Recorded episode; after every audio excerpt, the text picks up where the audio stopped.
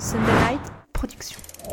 Vous vous demandez si ça vaut le coup de regarder la série phénomène Euphoria ou au contraire vous l'avez vu et souhaitez en connaître les coulisses, les petites infos qui feront mouche pour votre prochain dîner entre amis Eh bien restez avec nous, on va tout vous dire et à la fin durant le cliffhanger vous connaîtrez notre verdict. Faut-il regarder Euphoria?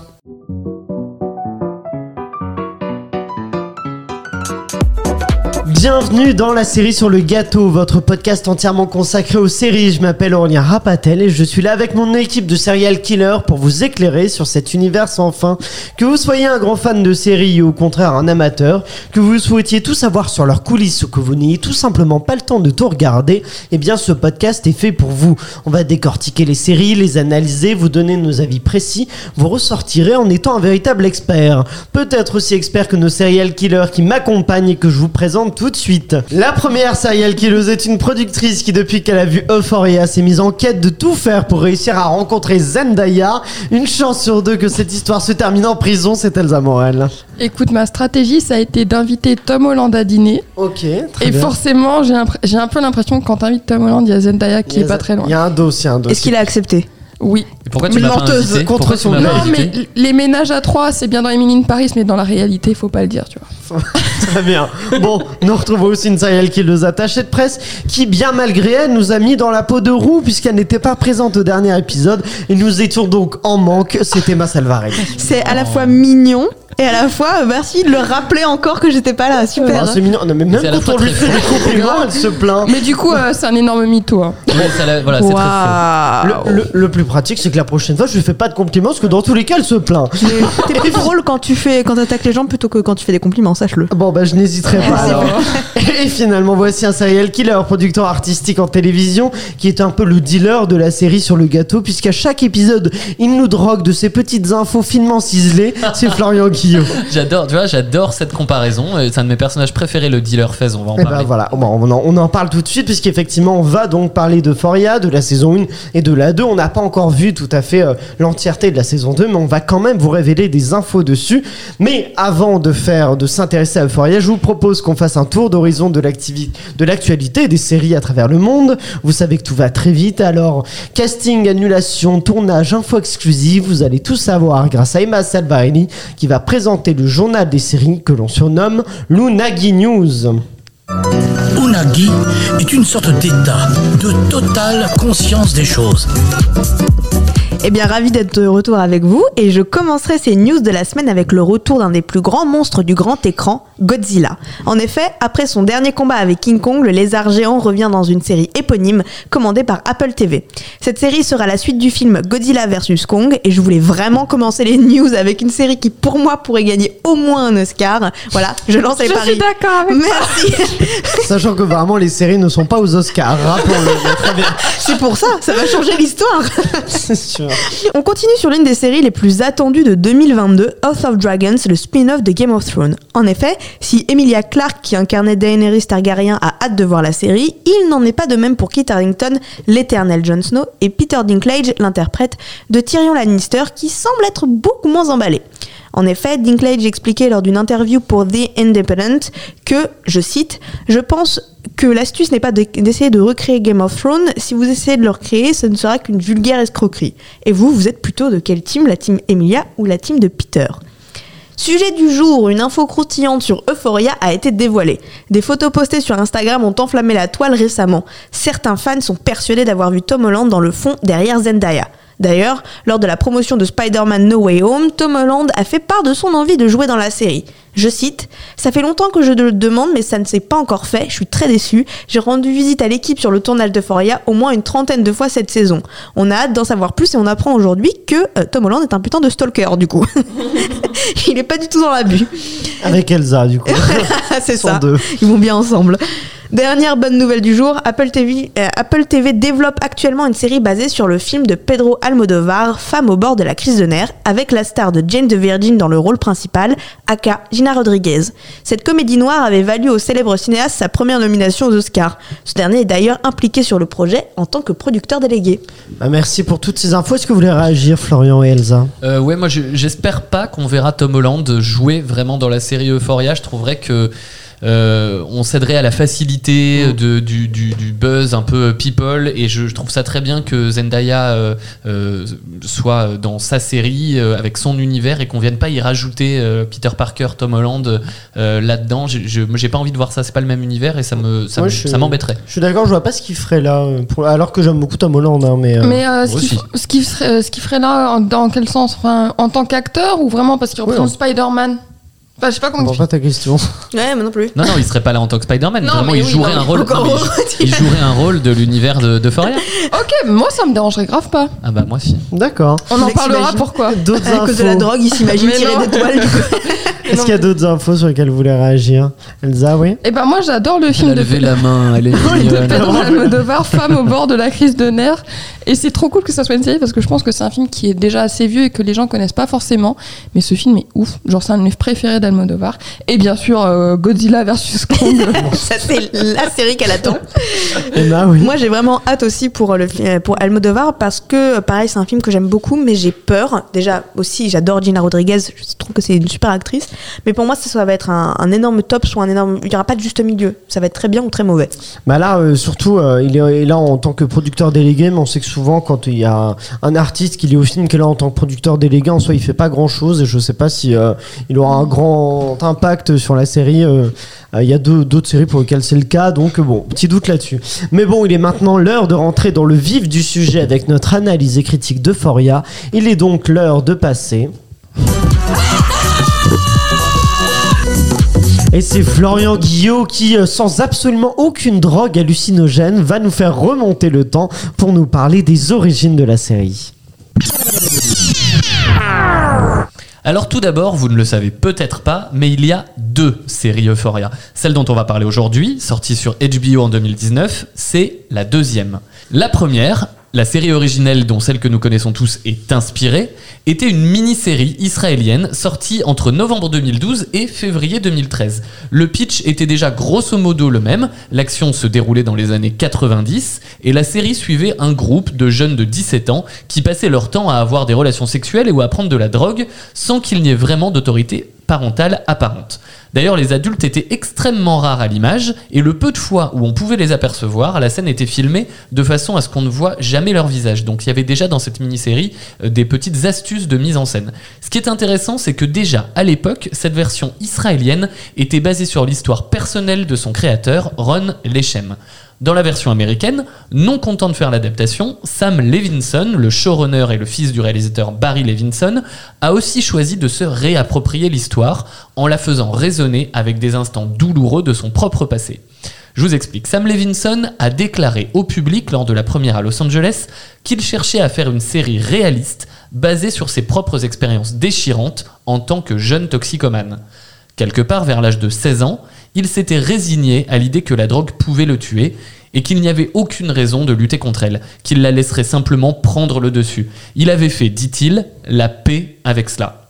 À 19 ans, il était en cure de désintoxication, il s'y était inscrit et essayait d'arrêter les opiacés et de passer à une drogue plus productive, comme le crystal meth, pour pouvoir écrire. Là, il s'est rendu compte qu'il était selon lui un menteur, un voleur, un toxicomane, qu'il avait déçu presque toutes les personnes qu'il avait aimées dans sa vie, et il y a eu un moment où il a pensé, je le cite, Je ne me sens pas comme ça à l'intérieur, je pense que je suis une meilleure personne que ça. Levinson est sobre depuis 14 ans aujourd'hui. Le personnage de Zendaya, Roux, a des expériences en tant que toxicomane qui reflètent les siennes. Tout comme son personnage principal, Sam Levinson lutte également contre un certain nombre de troubles mentaux, notamment l'anxiété et la dépression. Là où il va encore plus loin, c'est qu'il a vraiment voulu impliquer son cast dans l'écriture des épisodes. Dans le même ordre d'idées, les arcs narratifs de Hunter Schafer qui joue Jules ou Barbie Ferreira qui interprète Kat sont également basés sur leurs expériences personnelles. Levinson a interviewé Schaffer sur ses expériences en tant que femme trans et Barbie Ferreira sur ses expériences en tant que femme forte. Pour résumer la puissance d'Euphoria, il y a une phrase de Levinson lui-même qu'il garde comme un mantra pour lui et pour toute son équipe Brisons toutes les règles. Bah merci pour euh, ces infos. Emma, est-ce que tu peux nous résumer pour voir euh, comment a commencé la saison 1, l'épisode 1 de la saison 1, nous résumer un peu comment ça commence? Bien sûr. Du coup, le premier épisode de, cette saison 1, nous rencontrons le personnage de Roux qui rentre d'un centre de désintoxication après avoir fait une overdose ou que sa sœur a découverte en fait euh, presque morte. Et on découvre son quotidien en tant que fille qui sort du coup de ce centre et qui reprend malgré tout la drogue. Et on voit le quotidien des jeunes au lycée et cette relation qu'ils ont avec la drogue. Oui, toi Elsa, du coup, tu as découvert, euh, si je dis pas de bêtises, Euphoria pour euh, le podcast. Oui. Euh, Qu'est-ce que tu avais entendu dire de la série et comment est-ce que tu as découvert la série? Est-ce que c'était, est-ce que tu t'attendais à ce que tu as vu ou est-ce que c'était différent finalement en fait, c'est rare les œuvres où tu t'attends à quelque chose et souvent t'es déçu. Et là, j'avais exactement les attentes de ça va être très dark. Euh, c'est HBO, donc forcément ça va être bien. Enfin, les gens avaient dit que c'était génial et très dark, et j- c'est exactement ce que j'ai ressenti. Euh, Je vais développer plus mon avis, mais parce que je vais tout spoiler sinon. mais euh, mais voilà, non non, en vrai, je trouve que c'est une série qui a une bonne réputation, même si elle, elle aborde des sujets difficiles, mais ça se ressent bien quand on regarde la saison 1. On comprend pourquoi. Et euh, entre la saison 1 et la 2, j'ai l'impression que ce qui fait la force aussi de cette série, euh, c'est donc euh, le- les personnages. Florian, toi aussi, c'est- toi, c'est ce qui te plaît dans cette série-là, c'est euh, le- la caractérisation de plusieurs personnages, parce qu'on l'a dit, il y a Roux, euh, mais il y en a plein d'autres. Il y a Jules, il y a, il y a Nate. Nate. Oui, c'est le côté un peu choral, même si Oui, Zendaya est le personnage principal, le côté un peu choral, le fait qu'on puisse s'attacher aux personnages qui sont extrêmement bien caractérisés. On le voit à chaque fois par ces intros qui sont très très longues, de 10 minutes souvent, avec des plans très très très artistiques, même si on va en parler toute la série l'est, mais les intros sont vraiment souvent avec très très peu de dialogue, que avec la narration euh, de, de- de Zendaya, très façon Desperate Housewives. Tout, Mm. tout ce passage-là est très très très euh, euh, artistique et, et caractérise extrêmement bien tous les personnages. Mais pour répondre à ta question, c'est pas que ça, enfin c'est pas que les personnages qui, qui m'intéressent, c'est aussi et surtout les sujets qui sont traités et la façon, enfin le, le regard de ce réalisateur sur ces sujets pour que, parce que souvent dans les séries, euh, euh, on, on a un regard pour que ce soit accessible au plus grand nombre. Là, c'est extrêmement dark. Je pense que c'est pas justement regardable par euh, tout le monde, mais ce point de vue qu'amène le réalisateur, c'est ça que je trouve le plus intéressant. Et est-ce que le. euh, Elsa, tu veux dire quelque chose? Je pense que c'est. Alors, le- pour moi, la, la- la seule justification qu'on pourrait de ne pas montrer cette série, c'est vraiment aux plus jeunes, parce que je pense que c'est hyper accessible, parce que mine de rien, c'est une série qui doit parler à beaucoup de gens. Oui, que- par- quand je disais ça, je m'explique. Tu parles que... de, par exemple de scènes de sexe ou des trucs Non comme mais ça tout, c'est qu'on dit souvent c'est une série pour ados. Je pense que c'est tout sauf une série Oui. pour ados. Ah oui, C'est pas du tout une série pour ados, c'est une série sur des ados, Mm. mais pour les adultes. Ouais. C'est pas du tout une teen euh, série. Mm, Enfin, mm. C'est pas du tout ça. Ah, Emma Moi, je développerai ça un peu plus dans ma partie parce que c'est vraiment le sujet. Euh, Il y a un truc qui m'a dérangé dans cette série, euh, sans dire ce que j'en pense réellement, c'est que donc on aborde principalement le sujet de, euh, de la drogue, mais il y a une hypersexualisation des de De l'addiction aussi, euh, précisons que c'est pas que de la drogue. Ouais, c'est l'addiction en général, Ça peut être à l'alcool, ça peut être à d'autres choses. C'est l'addiction en général. Mais il y a une hypersexualisation des, des, des jeunes dans cette série et du, corps, en fait, Ouais. des jeunes. Alors, je pense que c'est voulu parce que ça fait partie aussi de la génération où on est vraiment sur on fait l'amour très tôt, on découvre sa sexualité Mm. très tôt. Mais. En fait, on donne un aspect très beau, euh, au point que même moi, qui ai un gros problème avec l'hypersexualisation de- des jeunes, des fois, je m'arrêtais sur des scènes où on voit des jeunes, du coup, des gens qui sont mineurs, qui sont nus, et je me dis, ah, c'est une belle scène quand même. Et c'est un truc qui m'a un peu dérangé. Est-ce que vous comprenez Est-ce ce que, que je veux tu dire as, des exemples de scènes de, de sexe du coup que Ouais, euh, tu vois, par exemple, bah, dès la saison 1, dès- la scène dans la piscine avec les lumières, Ah oui, c'est une scène de sexe et je la trouve belle visuellement parlant, au point que j'en oublie que c'est des mineurs en fait qui, qui sont en train Oui, de. mais je trouve que le contexte est quand même horrible. Oui, le contexte, est- le contexte est horrible, mais. euh, Après, ce qui, euh, j'ai l'impression qu'on voit beaucoup, le cinéma américain nous a montré beaucoup de lycées, euh, de, de lycéens qui, qui ont des relations sexuelles. Donc je, je sais En pas fait- que- pourquoi ça te choque plus ici. c'est pas plus ici. C'est en général, c'est quelque chose qui me gêne, qui me gêne cette hypersexualisation et cette. Mais t'entends quoi par hypersexualisation? Qu'est-ce qui fait que c'est sexualisé et là, qu'est-ce qui fait que c'est trop? Parce que C'est ton propos, c'est que c'est trop sexualisé pour toi. En fait, non, c'est peut-être pas trop juste la manière dont c'est la manière dont c'est montré qui me dérange, c'est qu'on essaye de montrer un truc très beau par les jeux des parce que cette série est belle visuellement, il faut Mhm. le dire. Mais du coup, il y a des scènes où vraiment on- des scènes de sexe qu'on nous montre et qu'on oublie que c'est gênant parce que c'est beau en fait. Mais euh, Elite, par exemple, qui euh, donc aussi, qui il y a un parallèle parce que c'est aussi des lycéens qui sont aussi euh, mineurs, donc euh, il y a une hyper sexualisation quand même. Ils sont toujours en train de ken, on peut dire. oui, allez écouter notre épisode sur Elite. Et alors évidemment que la mise en scène n'est pas aussi belle que la mise en scène de Foria, mais pour toi, il y a une vraie différence. Et Non. le fait d'avoir une belle mise en scène, ça pose problème. dis pas Alors, dans le fond, il n'y a pas une vraie différence parce que là, qu'on voit des adolescents autant qu'on. Et en plus, c'est même pas des acteurs adolescents là qui jouent des, Mm. des adolescents dans, dans, dans Elite. Ça me dérange autant. Mais effectivement, il y a moins ce côté beau qui me fait oublier ce qui est en train de se passer en fait. Et euh, je, je sais pas si je suis claire dans mon. Moi, moi j'ai du mal à Moi, comprendre. moi, j'ai l'impression que c'est plus le visuel. Parce qu'en fait, moi, je il y a beaucoup de scènes que je trouve pas belles parce que le contexte, enfin, la scène dans la piscine, c'est horrible. Je vais dire un truc tout de suite, mais qui. Euh, Est-ce que tu peux contextualiser parce que peut-être Bah, que tout le monde se souvient pas de la scène de la Alors, piscine. en gros, c'est dans l'épisode 1, il y a Maddy donc, euh, qui veut euh, rendre jaloux euh, son, copain. Du boyfriend. Exactement ce que j'allais dire. Et en fait, elle demande à un homme de littéralement la ken dans la piscine au milieu de tout le monde, que tout le monde voit. C'est Tyler. Et Tyler, oui, ça va avoir un, un impact. Et du coup, euh, c'est. Enfin, je trouve qu'il y a déjà une critique en fait de ce, que, de ce geste-là, le, le voyeurisme. Il y a beaucoup de voyeurisme dans la série. Et, euh, et moi, je trouve qu'il y a quelque chose de très intéressant dans cette série et dont le, les showrunners savent ce qu'ils font. C'est que je trouve qu'on voit beaucoup d'hommes jouir dans la série, mais pas beaucoup de femmes. Ça. Bah, après, c'est- oui, c'est un propos. Mais c'est. Je trouve ça hyper intéressant parce que justement, pour- c'est pas beau du coup pour moi.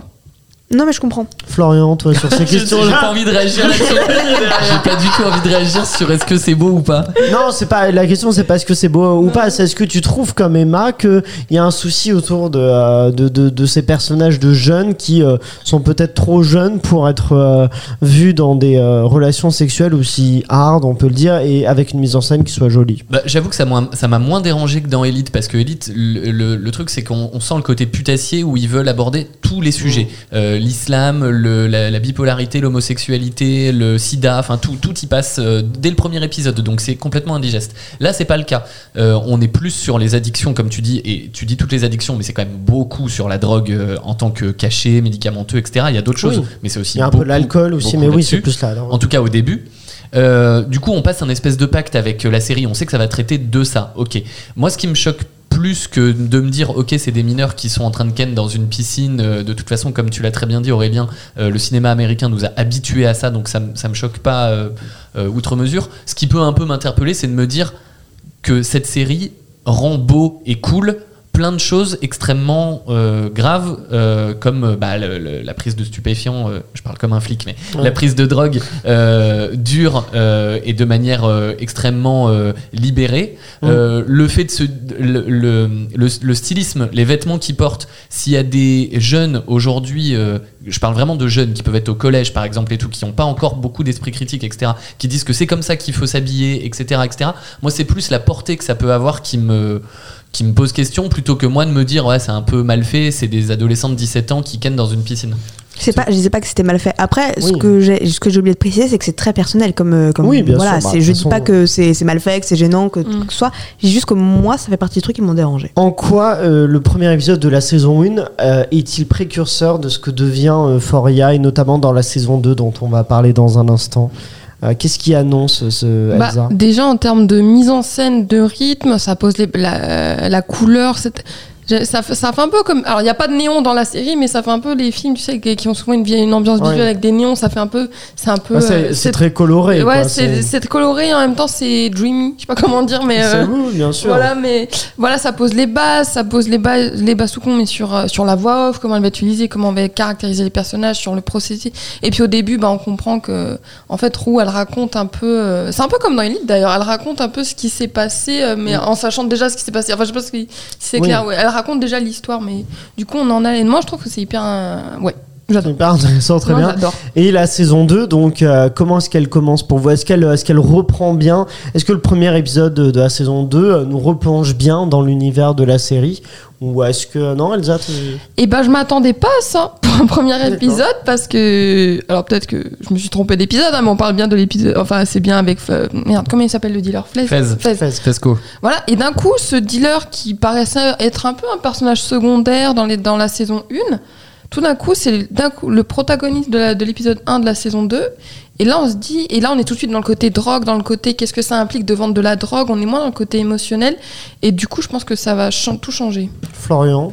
Euh, cet épisode 2, déjà, en termes de mise en scène, on sent qu'il est Épisode filmé. 1 de la saison 2 Épisode ou- 1 de la saison 2, pardon. J'ai dit quoi? Épisode 2. épisode 1 de la saison 2, euh, il est vraiment filmé en pellicule et on a ce grain. euh, toute la série est, de toute façon extrêmement bien filmée, mais là on a vraiment ce grain cinématographique qu'on perçoit euh, tout de suite, euh, qui est vraiment une différence hein, assez notable avec euh, la saison 1. Et par contre, je trouve que la mise en scène est extrêmement travaillée, tous les plans, les mouvements, etc.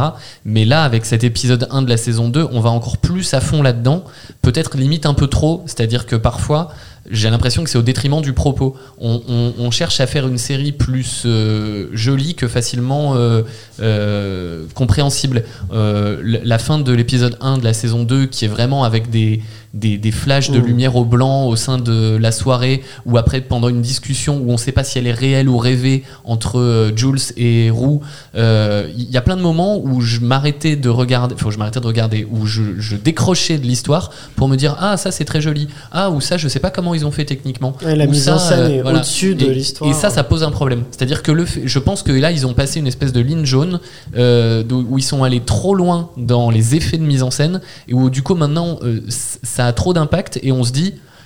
euh, Enfin, on le voit plus qu'on ne suit l'histoire, donc ça pose vraiment un problème. C'est soit que le propos de l'histoire n'est pas intéressant, et je le pense pas, soit c'est que le réalisateur a voulu trop montrer, a voulu être trop prétentieux entre très gros guillemets et montrer des effets. Et je pense que c'est un problème. Emma. Bah, je ré- Mon point de vue se réunit un peu avec les deux. Et à la fois, je suis vachement contente qu'on mette Fez euh, au devant euh, de la scène parce que c'est un personnage que je voulais vraiment voir évoluer et que je voulais vraiment découvrir en plus en profondeur. Et d'un autre côté, bah, en fait, ça reprend un peu ce que je disais quand je parlais de, des scènes qui me dérangent, c'est qu'on montre plus que le- en fait la forme prend plus le dessus que le fond au final et à la fois moi ça m'a pas autant dérangé que toi je pense ça m'a pas autant fait décrocher mais je comprends ce que tu veux dire en tout cas euh, voilà. Elsa, oui. Mais- Moi, oh, pardon, Pardon, vas-y. Mais en fait, ce que j'aime beaucoup, euh, c'est qu'en fait, moi, cette mise en scène, je la vois un peu comme une extension de quand Roux, elle prend euh, ses- De la drogue. de ouais. la drogue. Oui, bien sûr. C'est-à-dire qu'il y a un côté très artificiel, très sur l'essence, les couleurs, euh, et puis même Tape à l'œil. euh, Ouais, très tape à exact, très tape à l'œil. Je... Et pour moi, c'est une exagération d'essence qu'on peut ressentir quand justement on prend de la drogue. C'est Ouais, c'est cohérent avec le Ouais. propos. En fait, euh, pour c'est moi, pas gratuit. Ouais, parce Ah que non, vous- ouais. Moi, je dis pas que c'est gratuit. hein. Je, je suis complètement d'accord avec Elsa sur le côté, par exemple, tous ces, tous ces couloirs là de fait déchaînés qui deviennent limite euh, claustrophobiques et le, le- le montage qui est, qui est hyper euh, dynamique, voire effréné, qui nous font penser à un espèce de point de rupture que va atteindre le personnage. Tout ça, c'est très très bien fait et c'est très ingénieux. Euh, et pour reprendre aussi ce que disait Emma, moi, je suis pareil, j'adore le personnage de Fez et je suis très content que, que cet épisode soit un peu centré sur lui et sur son histoire. C'est pas ça, c'est que à certains moments, c'est un peu trop. Pour moi, hein, c'est un peu trop. Pas dans le sens où c'est moche ou c'est mal géré. C'est juste que c'est tel- c'est tellement montré, c'est tellement regardé. euh, on est très très différent de ce que vous pouvez voir ailleurs que bah oui, on ne voit que ça. Et il y a un moment, inconsciemment, on décroche de l'histoire pour se dire ah oui, bah c'est très bien fait, ou ah oui, j'aurais jamais pensé à filmer ça comme ça. Et rien que le fait de se dire ça, c'est souvent, c'est un peu un problème. On y revient dans un instant, mais à présent je me tourne vers Elsa afin que euh, tu euh, prennes ton vélo Elsa et que tu pédales en direction des secrets autour de la production et du tournage de Foria. Ce qui est sûr, c'est qu'avec le Velib Gate, c'est un peu plus compliqué maintenant, mais bon. Oh, Mais si. Partons à la découverte des substances qui composent la série Euphoria. La série est produite par la chaîne américaine HBO et je ne me cacherai pas de dire que si HBO était un dealer, il serait le meilleur dealer que le monde n'ait jamais connu, tellement ils ont la capacité de faire des shows de très bonne qualité déjà et surtout des séries addictives. Si vous voulez plus d'informations sur HBO, allez écouter notre épisode sur Tchernobyl, j'en parle plus précisément. Mais une chose dont je peux vous parler tout de suite, c'est les secrets de la mise en scène justement qui a dérangé Florian. Mais du coup, je vais essayer de t'expliquer un petit peu ce qui s'est passé. Explique-moi. non, déjà dans tout le premier, dans le tout premier épisode de la série, Roux a littéralement un, j'appelle ça un inception moment. Après s'être droguée, c'est ce moment où euh, elle tourne, enfin le couloir tourne au milieu d'elle. Et dans la réalité, le décor a littéralement aussi tourné. La technique pour cette scène a été de construire un décor mobile et surtout de scotcher les acteurs au sol afin qu'ils ne tombent pas lorsqu'on les ferait tourner. Faut pas avoir le mal de mer, je pense, pour être acteur. Mais bon. Euh, je ne pourrais pas parler d'Euphoria sans vous raconter quelques histoires sur son casting exceptionnel. Inutile de vous préciser que Zendaya était bien évidemment déjà dans la tête de Sam Levinson bien avant le début du tournage, donc c'est tout naturellement qu'elle interprète le rôle principal. Et dans l'épisode qu'on avait fait sur Emily in Paris, je vous avais raconté que Lucas Bravo avait bataillé pour avoir son rôle de Gabriel. Et bien, ce fut de même pour Barbie Ferreira qui interprète Kat Hernandez. L'actrice a notamment auditionné sept fois pour obtenir le rôle. Ceci est dû au process d'audition des producteurs et Sam Levinson qui voulaient non seulement casser les acteurs en fonction de leur talent, mais surtout en fonction de leur alchimie. Pour continuer sur les histoires d'audition, Hunter Schaeffer, qui interprète Jules, a passé son audition via Instagram car étant mannequin, il, était difficile pour elle d'être à tous ces endroits à la fois. D'ailleurs, sa scène d'audition était sa scène intense dans le motel avec le père de Nate. Et pour dévoiler un peu quelques méthodes d'acting des comédiens, Cindy Sweeney, qui joue Cassie, avait écrit un journal intime spécialement pour son personnage afin de l'aider à mieux identifier ses émotions, pensées et surtout son histoire familiale. Le groupe d'acteurs a d'ailleurs une discussion partagée qu'ils ont créée après avoir découvert que Leonardo DiCaprio était un admirateur du show. Alors il faut savoir que pour la série sur le gâteau, on a également créé une discussion après avoir découvert que Brigitte Matron- Macron nous écoutait. Rien que ça. Merci madame la, la Bon, c'est présidente. hein, je, je précise. Merci Madame Macron. Bon, et vous vous doutez bien que si DiCaprio euh, est fan de la série, c'est que la série doit être de qualité. Bon, et d'ailleurs, inutile de vous, euh, de vous préciser aussi que la série a, re- a reçu un accueil critique unanimement positif. La série a notamment raflé de nombreuses récompenses aux Emmy Awards, notamment Zendaya qui a remporté le Emmy Award de la meilleure actrice dans une série dramatique pour la saison 1. La série a notamment raflé de nombreuses récompenses aux Emmy Awards, notamment Zendaya qui a remporté l'Emmy Award de la meilleure actrice dans une série dramatique pour la saison 1, ce qui fait d'elle la plus jeune actrice à jamais avoir remporté ce prix et seulement la deuxième actrice afro-américaine après Viola Davis à recevoir cette récompense. Côté audience, la série a tout dégommé sur son passage avec la saison 2 en devenant la série la plus regardée sur HBO Max depuis son lancement. Bon, et pour terminer, je ne pouvais pas manquer de vous en dire plus, beaucoup plus sur l'un des personnages principaux de la série, la musique. D'ailleurs, chaque épisode de la saison 1 est nommé d'après une chanson de rap, sauf pour les épisodes 7 et 8, et même le premier épisode qui s'appelle donc Pilote fait écho sans le faire exprès à une chanson de 50 Cent. Les nombreuses compositions originales proviennent du génie anglais Labyrinth. D'ailleurs, la chanson qui clôture la saison 1 est un duo entre Zendaya et le chanteur. Et pour la supervision musicale, l'autre génie derrière ceci est Jen Malone, qui avait notamment aussi travaillé sur Atlanta. Un, quand même, un ghost. Moi, j'ai envie de parler d'un fantôme dans cette série, c'est Drake, parce que j'ai littéralement tapé à quoi il servait sur cette série. Il y a littéralement des articles américains qui disent à quoi sert Drake, et personne ne sait. Mais il est producteur Il c'est est ça producteur, il est Oui. crédité en tant que producteur, mais même les acteurs, ils l'ont dit, bon, on l'a vu qu'une fois, enfin, on sait pas vraiment ce qu'il a pense qu'elle a fait. payé Et en tout. producteur aussi, il y a Zendaya qui, Oui, euh, qui- voilà, mais qui du fait coup, euh, Drake, euh, voilà, il s'est placé. euh, Il est là, bah Il est écoute, là, euh, il est ça, fait plaisir. euh. Ok, bah très bien. On a parlé beaucoup de la mise en scène de la série, donc bon, on va y revenir un peu, mais euh, elle est aussi en lien avec. euh, c'est une série HBO, quoi. Et C'est Mm. vrai que les, les séries HBO, elles, elles ont cette marque de fabrique là d'être des séries qui sont. euh, qui- Bah, ils sont trop forts, sont, HBO. Je ouais, sais pas sont comment ils font. très hein. réussies en termes de mise en scène notamment. Euh, en quoi celle-là, elle, elle se démarque des autres euh, séries HBO Qu'est-ce qu'elle amène en plus Euh, que- Et précisons pour les auditeurs que série HBO, c'est euh, Game of Thrones, Big Little Lies, euh, oui, euh, Emma. Moi, je trouve que c'est le sens du détail qui fait la différence entre HBO et les autres. Ils ont un sens du détail qui fait que tu ne peux presque rien remettre en cause avec HBO parce qu'ils ont pensé à tout et tout ce qui pouvait faire mouche ou pas. Donc ça fait que tout est vraisemblable au détail près. Je vais en parler un petit peu dans ma partie, mais vraiment, c'est par exemple pour Euphoria, tout est basé sur la réalité, sur des choses. Vraiment, il y a eu un travail de fond, que ce soit sur les personnages, sur la mise en scène, sur la série en, en elle-même, qui est hyper, qui est vraiment impressionnant et qui fait que bah on, on, on se projette dedans, on s'y sent et on, on, on- et c'est ce qui la rend autant, euh, enfin, qui fait qu'on accroche autant. Elsa. Mais par rapport à ce que tu disais donc sur Euphoria qui se démarque des autres choses, je trouve qu'il y a un côté beaucoup plus arty et. Enfin, en fait, c'est comme s'il y avait des tableaux des fois dans la série peinture. Et je trouve que dans les autres séries, la mise en scène est belle, la direction artistique, est- la, la direction, la direction artistique est belle, pardon. Mais il y a moins ce côté fantaisie de on va se faire plaisir dans les couleurs. euh, Bah, Game of Thrones, c'est sûr qu'il y a de très belles images, mais Oui. après, c'est euh, oui, c'est un peu ça- moins récurrent voilà, et a- un peu ouais, moins. il y a moins ce Mais, c'est euh, un peu ce qu'on disait finalement, euh, c'est un peu ce que je crois Florian reproche et ce côté un peu artificiel finalement que peut avoir euh, la mise en scène de Florian, non? Non, c'est pas exactement ça. Je trouve pas ça artificiel parce que ça sert toujours extrêmement bien le propos. L'exemple que je prenais tout à l'heure de, de ce de cet épisode euh, 1 de la saison 2 avec, euh, avec ces flashs de lumière blanc, c'est très beau. Je dis juste que c'est tellement marqué, c'est tellement tout le temps. C'est pas juste une scène Ouais. comme ça qui vient, euh, euh, qui vient être euh, en, plus de. qui vient ponctuer l'histoire, exactement. C'est tout le temps. Donc du coup, on en finit par plus regarder ça que l'histoire. Et à partir de ce moment-là, pour moi, ça pose un petit problème. Et comme je ne pense pas, je l'ai dit tout à l'heure, comme je ne pense pas que ça vient du fait que le propos est faible, Ouais. parce que c'est pas le cas, je pense que ça vient d'une volonté, une trop forte volonté de vouloir montrer ce qu'on sait faire. Mais euh, on a beaucoup parlé de la mise en scène, mais parlons aussi des acteurs. Donc on, on l'a dit, il y a Zendaya notamment. euh, que que, que dit-on de Zendaya sur euh, sur C'est qu'elle est formidable. mimique, c'est mimique. Moi, c'est ça qui m'impressionne le plus dans la série. Des fois, Ouais. elle a des, son- tu te focalises juste sur son visage et sur ses sur le sur détail expressions de ses faciales. expressions. Ah, moi, j'adore. Et c'est bah, juste déjà dans la saison 1, le moment où Jules se coupe le bras pour montrer qu'elle est, euh, que on peut avoir peur d'elle. Elle fait un- une mimique de, ouais, je suis impressionnée. et du coup, elle a un langage corporel qui parle plus que ses mots à certains moments. Et, et pour ça, je la trouve incroyable. Moi, Florian. j'étais pas méga fan de Zendaya en tant qu'actrice. Je suis pas, je suis toujours pas, euh, voilà, à ses pieds, mais euh, parce que je trouve qu'elle est souvent très mono-expression, euh, Oui. visage et tout très euh, smiley, triste, euh, et qu'elle sait pas faire beaucoup Emoji. choses. Ouais, emoji un peu. C'est l'emoji euh, studio, on l'appelle. Exactement. Euh, et là, effectivement, avec des micro détails, elle arrive euh, à être très impressionnante. Les moments où elle est en crise, en manque, où elle, euh, elle essaie de défoncer la porte de chez Fez, justement, là, elle m'a beaucoup impressionné.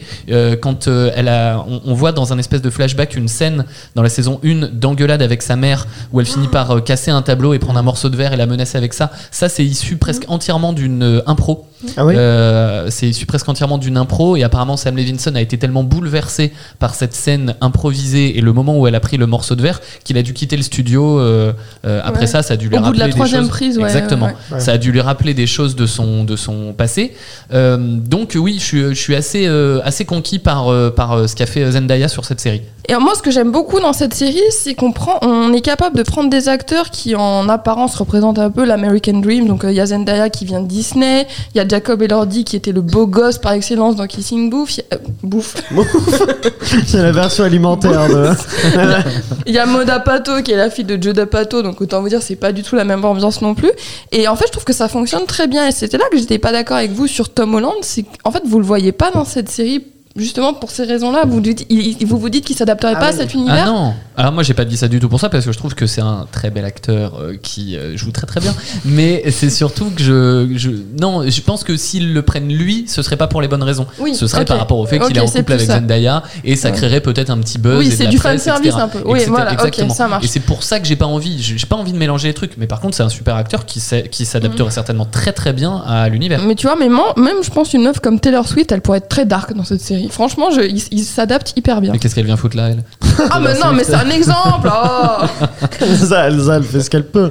Euh, donc euh, Zendaya, bon, euh, tout le monde valide Zendaya et les autres acteurs qui l'entourent. Du coup, euh, Bah, On en a L'acteur de. Nate, moi, je le trouve impressionnant. Mm, Je le ouais. trouve, euh, il est. euh, il a une Il est froideur. euh, il est, Oh. ouais, bah, justement, moi, c'est un acteur que j'adore. Bah, par exemple, bah, c'est ça qui est fort, c'est vrai qu'il il- il est, euh, il est à la fois détestable et en même temps il a ce truc très charismatique. Bah, très le En fait, c'est l'American boyfriend par excellence, quoi. C'est ça. Ouais. Mais euh, Oui, mais en étant, en, en étant, euh, je sais pas comment dire, en étant pas dans le cliché, parce que euh, Bien sûr, mais vraiment, je trouve que le critère pour voir si quelque chose est cliché, c'est une série qui s'appelle Elite. Vous regardez si un personnage fait partie d'Elite, c'est qu'il est cliché. Dedans, on a l'autre, le, le richou des- d'Elite là, euh, je sais plus comment il s'appelle. et lui, Ouais. c'est vraiment le personnage. Et je trouve qu'en plus, il joue pas trop mal l'acteur. Mais en tout cas, je trouve que la caractérisation du personnage, l'interprétation, bon, l'interprétation du coup non ça va, mais la caractérisation est un peu cliché. Je trouve que Nate, du coup, il y a une évolution, il y a une écriture qui est, qui est, qui est très fine. Et du coup, c'est ce personnage cliché euh, du beau gosse insupportable, mais bien écrit. Emma. Et en plus, avec ce personnage que je trouve génial, c'est justement, on montre un peu l'impact des parents sur la, la manière dont un enfant va évoluer.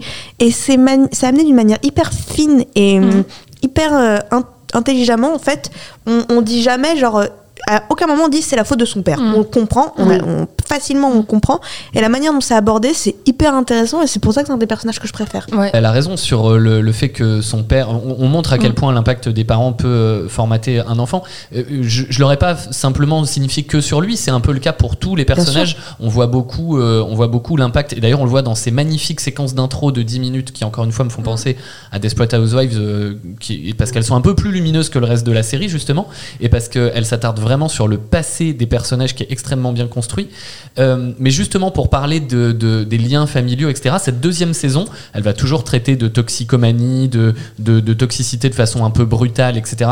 Certainement une des, des séries qui le fait le mieux. Mais plus que la destruction de l'individu, dans cette seconde saison, ce qui va être exploré, c'est la gangrène de la famille, des relations amoureuses et amicales. On va plus jouer, voilà, plus que sur le, le, le- la personne euh, en tant que telle, sur, sur tous les liens que, que sur tous les liens que- qu'elles peuvent avoir. Et on va être beaucoup sur la perte de repères, la perte d'identité, la perte de notion de, de tout ce qui est bon et de tout ce qui est réel. Et tous les épisodes vont comme ça aller euh, dans une, dans une spirale euh, pas, tel- pas, pas tant violente comme dans la saison 1 que déchirante par rapport aux choix qu'ils vont faire. Ouais, bah ça, ça promet une saison 2 qui effectivement est, est très intéressante et, surtout se renouvelle parce que c'est un peu le défaut des séries à succès, c'est qu'elles ont souvent envie de rester sur leur succès et, euh, et donc si elles amènent de thèmes, c'est euh, c'est particulièrement intéressant. Dans les, euh, dans les personnages aussi, je trouve qu'effectivement il y a euh, donc on est sur des personnages qui quand même naissent de stéréotypes. Le personnage de Maddy par exemple, c'est quand même la, la, la fille cool Ouais, du lycée, un peu Ouais, un peu populaire. insupportable tout ça et en même temps effectivement on rentre avec elle dans euh, euh, dans, dans sa personnalité et aussi je trouve qu'elle l'est elle l'est pas tant que ça parce qu'on voit qu'elle est euh, bah, par exemple avec le, le personnage de, de Kate elle est qui pourrait être justement le, le personnage un peu délaissé ou même avec Roux qui pourrait être un peu les outsiders elle les elle les Mm. exclut pas donc Mm. on est dans une on est dans une des rapports entre les personnages qui sont qui parfois sont tendus mais qui sont pas dans les stéréotypes Ouais. qu'on a eu l'habitude de voir Elsa ouais. C'est vraiment un des points forts de la série et qui montre, je trouve, sa capacité à être complexe dans les relations humaines. C'est qu'une meuf comme Kat, dans une autre série, elle est pas avec les filles populaires. ah oui c'est sûr Et, et ces filles-là, et tu vois que les filles-là, elles sont sincères avec elle en plus. Genre, Ouais. elle l'accueille vraiment dans le groupe. Quand elle pêche un mec, c'est genre bah, go girl et tout. Ouais. Enfin, Il y a vraiment une sincérité et,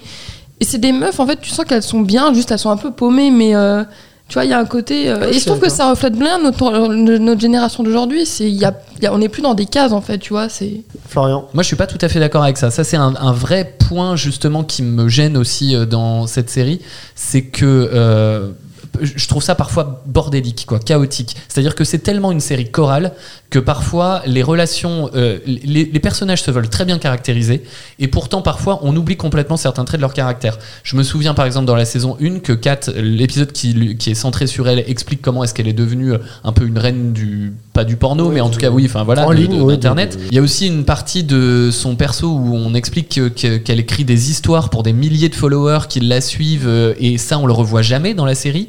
Le côté donc euh, reine euh, un peu du porno online, il est oublié pendant plusieurs épisodes, on le revoit que longtemps après. Il y a un truc un peu chaotique, bordélique comme ça. Le fait qu'à la fin de la saison 1, Jules s'en aille, mais au début de la saison 2, elle est là. Alors ok, c'est une soirée Oui. de c'est une soirée de premier de l'an, mais il y a rien qui est expliqué. Les relations entre ça les personnages. Arriver ça va arriver peut-être Non mais on a aussi par exemple dans les continuités le fait que Kat soit dans cet épisode 1 de la saison 2 très proche de Jules, euh, euh, tu vois, au bord de la piscine, comme si elles avaient toujours été meilleures amies, mais ça ne nous a jamais été vraiment euh, expliqué ou raconté avant.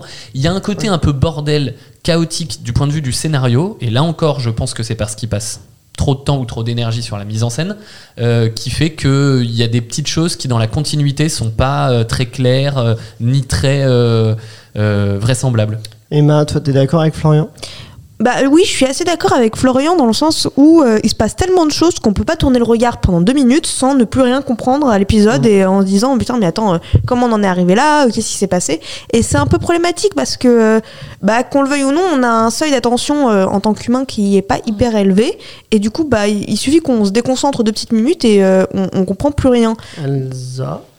Bah, moi, justement, euh, j'ai pas cette impression parce que des fois, il y a des, comme on dit, il y a une mise en scène des fois qui est très mise en avant et c'est pas grave de tourner la tête au moment où il y a un jeu de couleur ou je sais pas quoi. Dans- je pense que dans les, in- il y a des moments où on peut vraiment se reposer. Je suis pas sûre que ça soit une, une série qui soit. Emma, tu très parles, du, tu parles de la mise en scène ou de l'histoire? Non, de- tu parles de l'histoire, je pense, mais. ouais, euh, c'est, c'est- il se passe oui, trop de choses. mais Toi, Elsa, tu réponds sur la mise en scène. oui, parce que je trouve que. Parce que j'ai pas envie de lui répondre. non, mais parce que c'est bien équilibré, je sais pas comment expliquer, mais euh, je pense pas que ça soit une série qui demande beaucoup d'efforts non plus au cerveau. Florian. quoi. C'est ça que je Et parfois, à contrario, comme dans l'épisode dans la saison 1 sur la fête foraine, il se passe beaucoup de choses sur euh, un petit événement où euh, Zendaya ne retrouve pas sa sœur. Elle a très très très très peur, mais on n'a jamais décrit ce personnage de Gia, sa petite sœur, comme euh, étant une junkie ou quelqu'un qui était euh, Ah oui. euh, une, une gamine à problème. Mm. Et, et tout de suite, elle part dans un truc qui dure tout l'épisode, qui dure presque 50 minutes, de, de, de grosses paniques qui montent en tension avec des effets de mise en scène dans tous les sens. Pour, pour pas grand chose. Je trouve que parfois c'est pas très bien équilibré justement. Je trouve que c'est un peu. euh, D'ailleurs, euh, cet épisode-là de la fête foraine, je l'ai trouvé oufissime.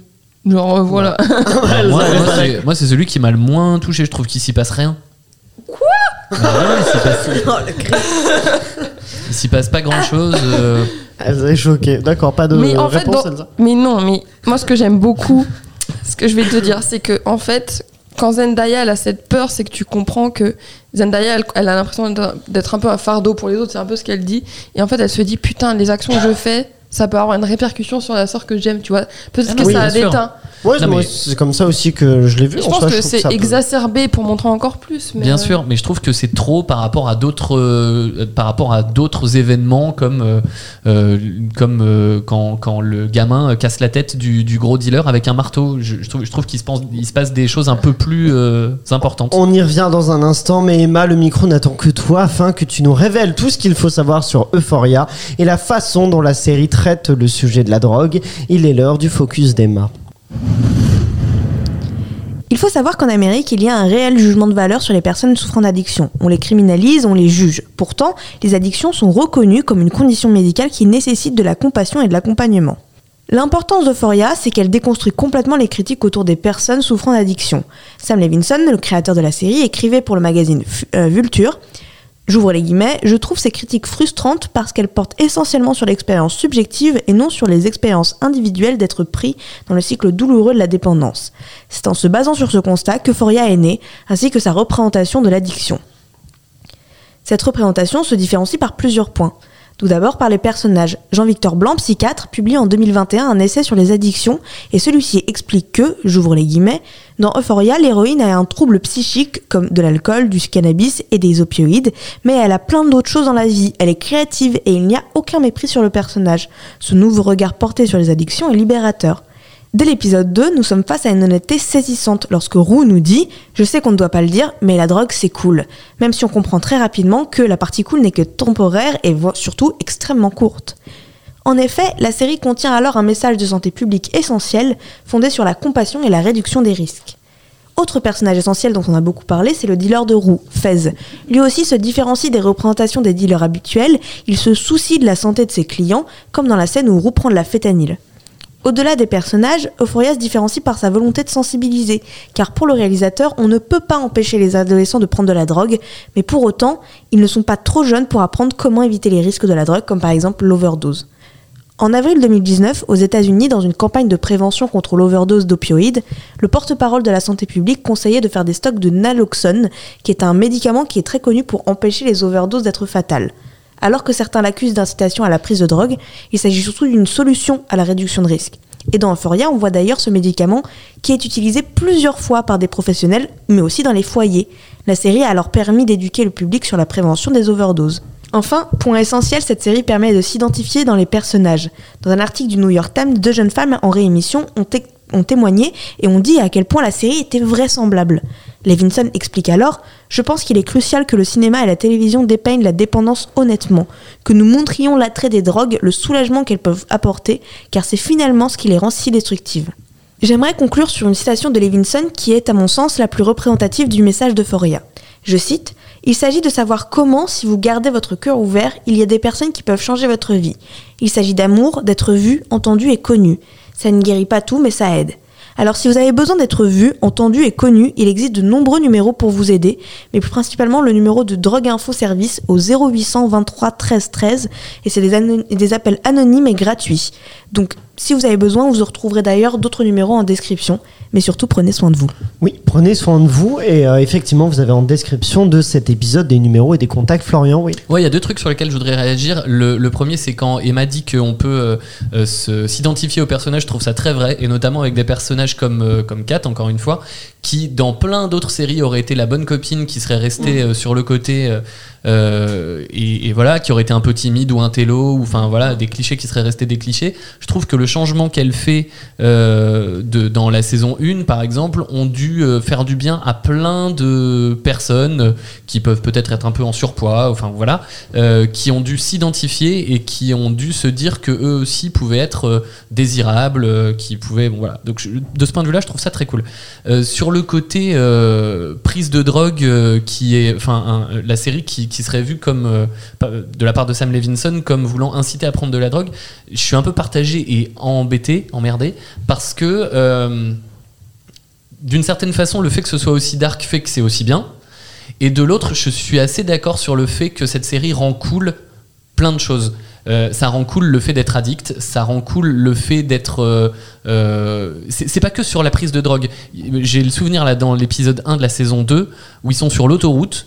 Euh, Nate avec euh, Cassie, Mm. ils sont sur l'autoroute, ils, ils sont en train de boire, ils sont bourrés, il accélère de plus en plus. On voit avec la mise en scène, ouais. voilà, que, que qui vont vraiment très vite. Euh, elle se détache, elle euh, enlève son string. euh, il manquerait plus qu'il fume un truc et tout. Et j'ai pas envie de faire mon vieux con, mais moi cette partie-là, elle m'a vraiment saoulé parce que je me suis dit c'est bien filmé, ça, mais ça Ah, rend. Moi, ça j'ai rend- cru qu'ils allaient avoir un accident Oui, d'un instant à l'autre. Bah oui, du coup, le la, pas- la menace de l'accident peut suffire Oui, mais non, parce que je- ah, pardon, hein, mais alors là, franchement, je pense que comme ils l'ont pas d'accident. Il y a plein de jeunes qui se disent ok moi ma copine en fait je vais la faire euh, un peu euh, euh, l'exciter ou je vais faire mon cake en roulant un peu vite en buvant en même temps ça, ça fait cool etc machin. Et je pense qu'il y a des filles qui peuvent se dire je vais exciter mon copain parce qu'elles sont jeunes parce que je sais pas quoi au volant en enlevant à côté de lui ça ça va le rendre fou ou je sais pas quoi. Je, ce, ce passage là typiquement qui est pas du tout sur la drogue pour pas rester centré là-dessus m'a pas fait rire et m'a saoulé Ah ouais, moi, moi j'ai vraiment vu une tension dans, dans cette Ah, mais il y a une séquence. tension. Oui, bah Il y a du une coup, oui, tension. mais une tension Mais- qui me donnait pas envie d'être à leur place. Mais euh, oui, mais pour le comme, coup. comme il se passe rien, parce qu'au début elle est apeurée, mais après elle rigole. Elle, elle dit Oh là là, je suis toute mouillée, elle enlève son string. Je pense que le message, euh, Oui. il est chiant. D'accord, Emma. Moi, ce que j'allais dire, c'est que euh, à côté de ça, c'est- et je l'ai dit, euh, on le voit par exemple dès le- l'épisode 2, quand euh, elle le dit à un moment, elles prennent, euh, un, elles prennent cette drogue avec Jules euh, qui euh, met tout au ralenti, elle arrête pas de répéter je suis heureuse, je suis heureuse, Mhm. je suis heureuse. Et euh, elle le dit, c'est le moment où elle dit. On ne devrait pas le dire, mais la drogue c'est cool. Et juste après, la seconde après, enfin c'est cool que pendant un moment. Et tout le message de la série, c'est ouais, c'est trop cool, mais pendant 10 secondes de ta vie, quand tu vois les conséquences derrière. Mhm. Et c'est le message de cette série en vrai. C'est ouais, c'est cool sur le moment, mais derrière, pense à ce qui va se passer derrière, Mhm. et tu vas voir que c'est pas si cool que ça. D'après ce que j'ai pu lire moi sur la saison 2, parce que tous les épisodes sont pas encore euh, sortis, d'après ce que j'ai pu lire, le, le, le personnage de Jules par exemple va être un peu relégué au rang de personnage secondaire, bizarrement, malheureusement, et ils vont plus s'intéresser les scénaristes à Nate justement et au rapport avec son père, euh, avec Cal. Moi je suis pas du tout sûr que tout le monde euh, trouve que Nate c'est un, un mec, c'est un, un méchant, un loser, etc. La Bien saison sûr 1, qu'il elle le présente quand même comme Ouais. quelqu'un. Oui, moi, mais- moi, je dis pas de méchant loser, je dis quelqu'un de dangereux. Moi, je dangereux. Là, je pense qu'ils vont lui, dans les prochains épisodes, ils vont l'humaniser très très fort avec son père. Ils vont vraiment donner des raisons à tout ça et je pense qu'ils vont, ils vont pas du tout le laisser comme le, le gros méchant de l'histoire. Et je pense même pas qu'avec que la saison 1, il n'y a pas des gens qui réussissent à s'identifier à lui.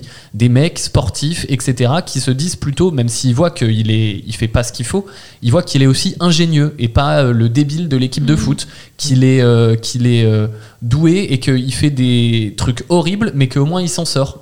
Je suis pas du tout sûr que tout le monde se dise que c'est euh, ce qu'il faut pas faire. D'accord. Non, bon, bah, c'est un débat intéressant. mais C'est à vous de décider, vous qui nous écoutez, de nous dire. Vous pouvez nous dire ça sur les réseaux sociaux, en base de la série sur le gâteau.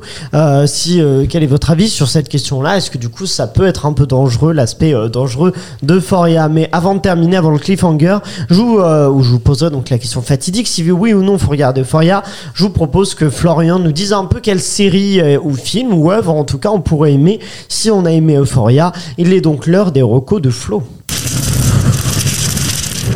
Il aura échappé à personne que les séries pour ados se sont considérablement assombries depuis le début des années 2000. Le triptyque d'enjeux parents, amis, amour qui structurait la plupart des teen séries des années 90 n'a jamais été aussi mis à mal par un registre qui verse de plus en plus dans le drame, le mystère et dans, certains cas, dont je vais vous parler, dans le fantastique. Et c'est pas évidemment la nouvelle saison d'Euphoria euh, qui va euh, contrer la tendance. Euh, première série dont je pourrais vous parler, c'est la série Skins. À une époque gangrénée par les séries pour ados family friendly, eh bien Skins et sa ribambelle de d'ados qui juraient, qui forniquaient, qui se droguaient, euh, faisaient frémir les familles euh, très euh, ordinaires. d'Angleterre. Et à bien des égards je pense que cette production britannique a ouvert la voie à Euphoria. Donc n'hésitez pas à regarder. Ensuite je parlais de fantastique. Il y a par exemple Misfits Misfits, c'était cinq jeunes qui étaient réunis par des travaux d'intérêt généraux, qui développent des pouvoirs surnaturels après avoir été frappés par la foudre. Mais contrairement à Peter Parker, euh, leur grand pouvoir ne leur inspire pas vraiment de grandes responsabilités. Au contraire, c'est plutôt une avalanche d'embrouilles qui font irruption dans leur vie, déjà chaotique, à cause de la précarité, de l'isolement, de caractère un poil trop sanguin. Mais euh, c'est en insufflant une forte personnalité à ces, jeunes euh, héros et beaucoup d'autodérision que Misfits, que Misfits pardon, a réussi à désamorcer les clichés. Ensuite, une autre série dont je peux vous parler, c'est Scam. À l'origine, c'était une série norvégienne. Elle a rencontré un tel succès qu'elle s'est exportée dans une vingtaine de pays et ils ont tous proposé leur remake, nous aussi, Scam France. Abordant le quotidien d'un groupe de copines, la série a l'habitude de suivre la formule une saison égale un personnage avec un problème spécifique. Et derrière les sujets qu'on peut appeler mainstream et habituels des, teen séries, comme le harcèlement scolaire, les relations toxiques ou le poids du regard des autres, il y a d'autres d'autres sujets qui se cachent, qui sont plus rarement représentés à l'écran, euh, comme la bipolarité, l'alcoolisme ou même le déni de grossesse. On peut aussi les retrouver dans Euphoria. Euh, ensuite, je vais vous parler de 13 Reasons Why. Le pitch, c'était qu'en découvrant une boîte de cassettes audio qui porte son nom, Clay Jensen ne savait pas qu'il ouvrait une espèce de boîte de Pandore, les vannes d'une détresse qu'il ne pourrait plus jamais chasser de sa mémoire. Les 13 raisons, comme, comme l'indique le titre, ce sont celles que sa camarade de classe Anna Baker égrène pour expliquer pourquoi elle met fin à ses jours. Le geste secourt à son entourage comme une onde de choc et montrera que l'acte de la jeune fille n'est que la partie émergée de l'iceberg. Et enfin, si vous aimez les, les teen euh, séries, je vais vous parler de Riverdale, pas tellement pour vous la recommander, mais pour vous en parler. En six saisons, presque rien n'a été épargné aux, protago- aux protagonistes de Riverdale. Entre des passages en prison, des échauffourées avec des barons de la drogue et des trafiquants d'organes, euh, des troubles psy euh, à l'instar d'un certain gène du serial killer, je pense qu'Archie et ses amis ont déjà tout vu du haut de leurs 17 ans. Vous pouvez regarder ou pas, un peu comme Elite. plutôt- Surtout pas. Plutôt, plutôt ou pas. Mais voilà ce qu'on pouvait vous dire si jamais vous avez aimé Euphoria. Bah, merci pour ces recommandations. Et il est donc l'heure de décider si oui ou non on recommande Euphoria. Il est l'heure du cliffhanger.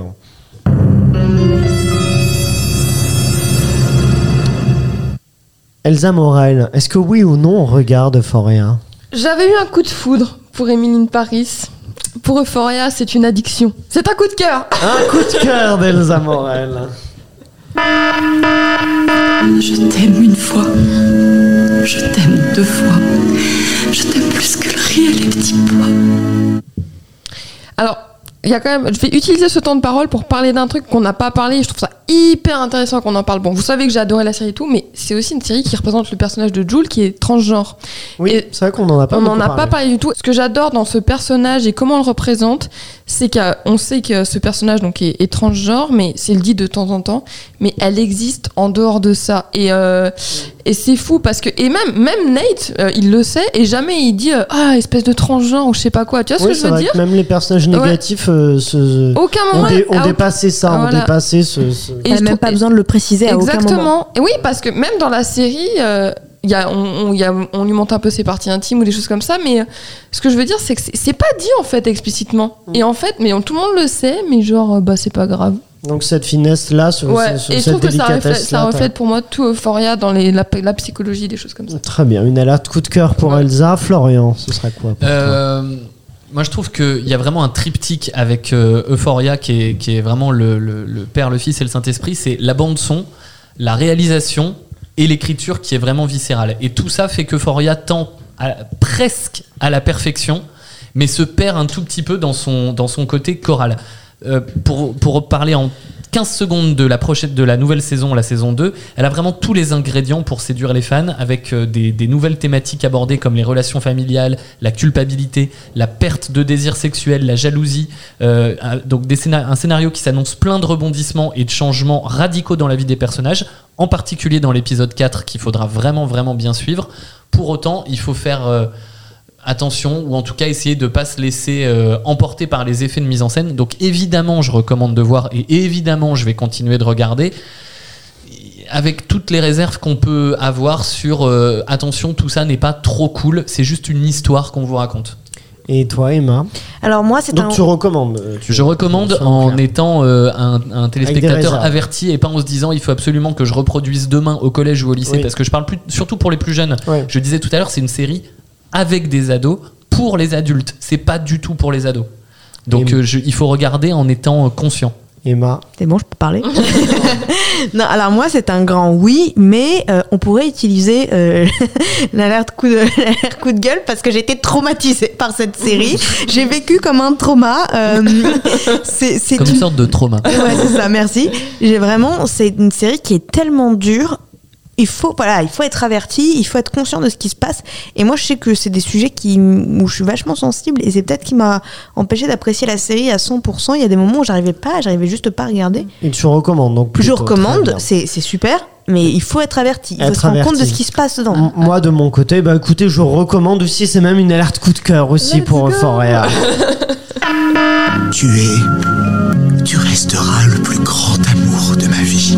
Oui, parce que je trouve que, euh, on l'a dit, il y a une maestria dans l'écriture, dans la mise en scène, dans le jeu des acteurs. Je trouve que tout est quasiment très réussi. Après, effectivement, j'ai des mini réserves, mais ça n'empêche pas que je trouve que c'est vraiment une série brillante, une série importante qui effectivement a fait évoluer la représentation des, personnages euh, qui ont pu être clichés dans d'autres séries et au cours de l'histoire des séries et même du, cinéma. Donc voilà, je trouve que c'est une série importante. Effectivement, je comprends tout à fait vos réserves. Euh, attention aux plus jeunes, mais euh, c'est quand même une très bonne série que je recommande euh, fortement. Mais vous, n'hésitez pas à nous dire sur les réseaux sociaux si vous avez aimé Euphoria ou si vous allez la regarder, peut-être après avoir vu, ou alors avec qui êtes-vous d'accord plutôt Est-ce que vous êtes team euh, Emma Florian qui euh, ont aimé mais avec des réserves, ou Elsa et moi qui ont aimé passionnément avec des petites réserves aussi Team addict Mais- ou team euh, voilà, ça. occasionnel. Exactement. Mais je vous propose, avant de terminer, de se lancer dans un blind test. Un blind test avec un thème. On va remonter dans le Euh, mais euh, attention, avant de lancer le blind test, il faut déjà un jingle. I accept that challenge. Challenge accepted. Est-ce que vous acceptez de vous challenger avec un blind test? Bien qui va sûr. vous mettre- Accepted. qui va vous mettre à rue épreuve Alors, c'était pas nécessaire. personnage. C'est une très belle blague. vous qui nous écoutez, vous pouvez aussi jouer, peut-être pas avec les jeux de mots, mais en tout cas en tentant de d'identifier ces séries-là. Ce sont des extraits euh, de en VF et vous faut retrouver de quelle série il s'agit. On va commencer en 2022. Une série qui est sortie ou qui va sortir en 2022. La première personne qui la trouve, J'espère Euh, qu'elle est sortie parce que sinon on va peiner à trouver le. peinée comme les pattes, allez, ça Voilà. part. Waouh, ça part en cuisson. Bonjour et bienvenue à Toujours Debout. J'ai des troubles du sommeil. J'arrive pas à distinguer Euh, mes rêves. Euh, Moon Knight. Oui, Moon Knight, tout à fait. euh, la série donc Marvel qui sortira en mars sur euh, euh, sur Disney+. Et aussi, euh, je trouve ça important de la mettre puisque effectivement, euh, Gaspard Ulliel sera dans la série et ce sera l'un des derniers rôles Très de hommage. Ulliel qui euh, nous a quitté beaucoup trop jeune. De quoi, Florent Très bel hommage, bravo. Très bel hommage. Bon bah voilà, on commence, euh, c'était en 2022, mais maintenant on remonte d'une année. Nous passons en 2021 avec cette euh, série-là. Un cercle.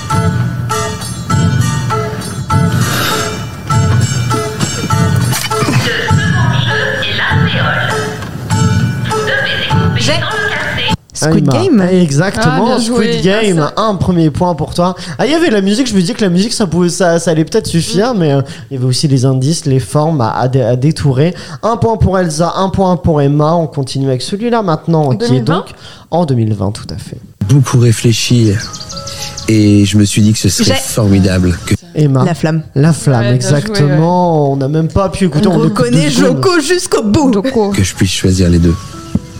Alors ça, malheureusement, c'est impossible, hein, Marc, vous le savez. Et si on pratiquait la polygamie Voilà, pratiquons la polygamie avec la flamme. Euh, deux points pour Emma, un point pour Elsa. On espère que ce Joko là est vacciné. Je dis rien. Par rapport à Djokovic. Ah c'est oui, ça. Oh là C'est là. une bonne blague. On part maintenant en 2019 et on oublie cette mauvaise vanne avec celui-là. Bonjour à tous. Ce matin, je dois vous annoncer une nouvelle à la fois triste et troublante, bien que j'ignore encore le détail des faits qui lui sont reprochés. Écoutez-la, elle me condamne d'avance. Mon collègue Mitch Kessler Euh, j'ai présenté ses- Elsa. The Morning Show Le Morning Show, tout à fait. Deux points pour Elsa, deux points pour Emma et Florian, spectateur de Oui, ce duel. c'est sympa. Tout à fait. On était en 2019 et on termine avec 2018. C'est parti pour cette série-là. L'amour, c'est compliqué. Je peux te parler sérieusement J'ai. Tu choisis très mal. Oui. You. You, exactement, la série Netflix. C'est Emma qui remporte ce duel parce que Bravo. Florian, je ne t'ai pas inclus dedans du coup, puisque tu n'as eu aucun point. Je mais- regarde pas- euh, parce que je regarde pas en VF, moi. Ah, c'est ça qui te. C'est vrai qu'Emma, tu regardes en VF, je crois. Non, non, non, non, non. Je regarde pas en VF, juste, je connais bien les Mais voix, oui, elle les connaît, doubleurs. elle les- connaît les contextes. Allez. Mais bon, bon bah voilà, bien joué Emma, tu, euh, tu euh, pourras donc choisir une série qu'on traitera dans un prochain épisode. Et surtout, merci à vous tous qui nous avez écoutés, merci à aux serial killers qui nous ont apporté plein d'infos intéressantes aujourd'hui. Et merci à Théo qui donc euh, réalise cet épisode. N'oubliez pas de partager au maximum la série sur le gâteau. Je vous rappelle que vous pouvez même nous mettre une note maintenant sur Spotify, mettre un petit 5 étoiles si vous voulez nous soutenir, ça ne mange pas de pain. Et la même chose sur Apple Podcast et vous pouvez aussi vous abonner. Et voilà, vous vous abonnez aussi au compte euh, Instagram, donc la série sur le gâteau tout attaché, où il y a plein de contenus exclusifs, notamment des infos concoctées par Elsa Morel et Emma Selbarelli. Et puis voilà, merci d'avoir écouté ce podcast. On se retrouve très vite avec une nouvelle série, de nouvelles infos, de nouveaux blind tests, et ça c'est la série sur le gâteau.